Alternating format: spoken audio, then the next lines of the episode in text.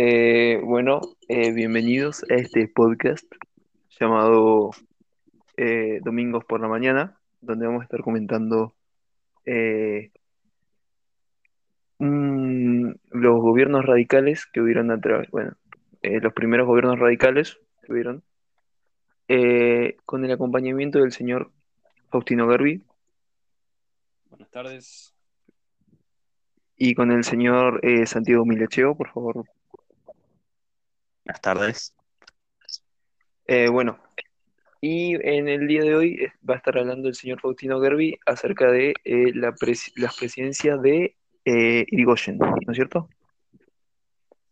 Exactamente. Eh, bueno, así que le dejamos al maestro hablar. Así que todo suyo. Eh, hoy voy a hablar eh, acerca de los gobiernos de Irigoyen, más que nada en el aspecto político de su gobierno. Este estuvo caracterizado por su plan de tierra y petróleo, que, en el que el Estado se reservaba el rol de intervención decisivo. Eh, la idea principal de esto era la intervención del Estado en la economía, aunque Irigoyen para esto debió enfrentar en Argentina los problemas derivados de la Primera Guerra Mundial, lo que le dificultó Eh. mucho esta presión.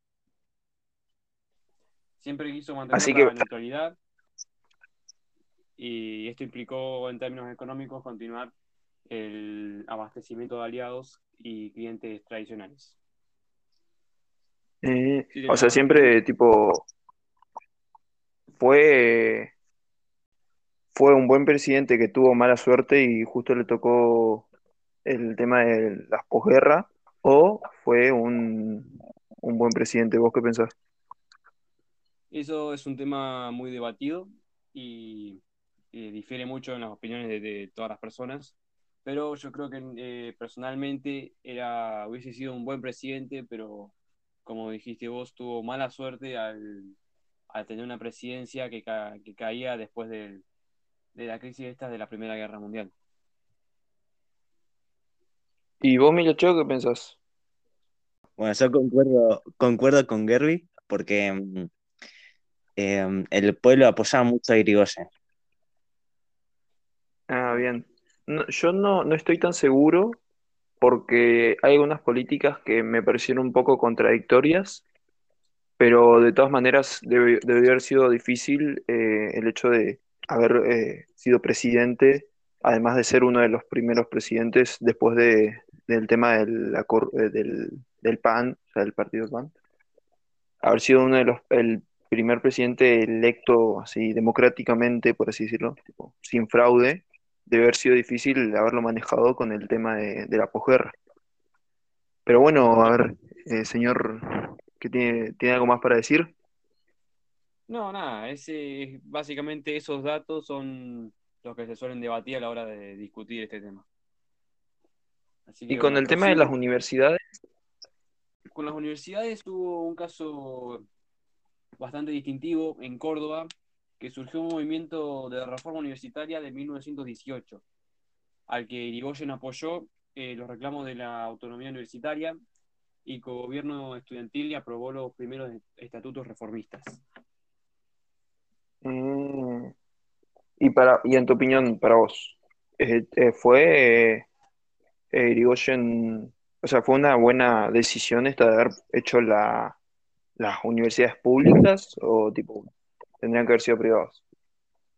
No, yo creo que sí, estuvo, estuvo bien porque le abrió, abrió puertas a mucha gente que no tenía la posibilidad de entrar a universidades privadas, por, ya sea por cuestiones más que nada económicas, y al, al hacerlas públicas eh, permitió, le permitió a toda esta gente po- poder tener un, un mucho mejor nivel de estudio y tener una mejor proyección a futuro. Vos, Milacheo, ¿qué pensás?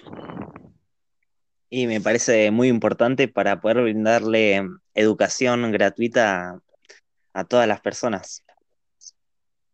Yo, Nada yo más no que eso. estoy, yo no estoy del todo seguro si, o sea, en, en esa época sí me parece una buena, una buena política implementada por Irigoyen, porque, por ejemplo, eh, hacía menos falta de, de mano de obra especializada con el hecho de, de haber tenido, eh, haber hecho las universidades públicas, tipo, la gente iba y estudiaba, eh, o sea, no hacía falta traer gente de afuera para ciertas, para hacer ciertos trabajos. Pero sí creo que actualmente me parece que, mm, ¿cómo es esto? Creo que actualmente debería ser, de, eh, no deberían ser eh, eh, públicas, porque creo que es una forma también, eh, forma, una forma para reca- recaudar más, eh, o sea, una, una buena fuente de recaudación del Estado, eh, ya que eh, actualmente con el tema del internet y todo, y todo esto, no, no veo tan necesario un título universitario o terciario. Eh, se pueden adquirir trabajos, por ejemplo, yo que sé, programando, y que no es algo que te enseñen en las universidades, ¿entendés? Pero Claro, bueno, sí, actualmente eh, la sociedad y la tecnología evolucionó mucho, lo que ya no hizo tanta falta eh, todo, tantas cosas públicas, eh, universidades públicas. Pero claro, para el momento es bueno para la gente. ¿y vos, Maxi, qué pensás que deberían ser eh, públicas o privadas las, las universidades? Eh, yo creo que deberían ser privadas, porque con ese dinero podríamos, o sea, el dinero que se le está dando a las universidades públicas se podría usar en otras cosas como la salud, que es bastante importante, y, y la salud acá en Argentina es de muy mala calidad. Yo creo que hay que priorizar la salud. ¿Hay algo más para agregar, señor Gerby? Eh, sí, me gustaría hablar un poco más de la política laboral del momento. Y es interesante porque fue muy contradictoria. Por un lado, im- eh, Irigoyen impulsó la sanción de leyes laborales y mandó al Congreso en 1921 un proyecto de código de trabajo. Pero por otro lado, mantuvo relaciones muy conflictivas con el Partido Socialista y con el sector mayoritario del movimiento obrero. Entonces, eh, ¿los socialistas eran eh, enemigos de Irigoyen o no? Eh, sí, podría decirse que sí, eran, no, no sé si la palabra sea enemigos, pero eran opositores a, a Irigoyen. Eh, bueno, ¿algo más para agregar? Eh, no, yo creo que eso sería todo. Eh, ya creo que con esa información la gente habrá quedado bastante bien informada. Sí, ya tenemos un panorama más claro acerca de las presidencias de Irigoyen.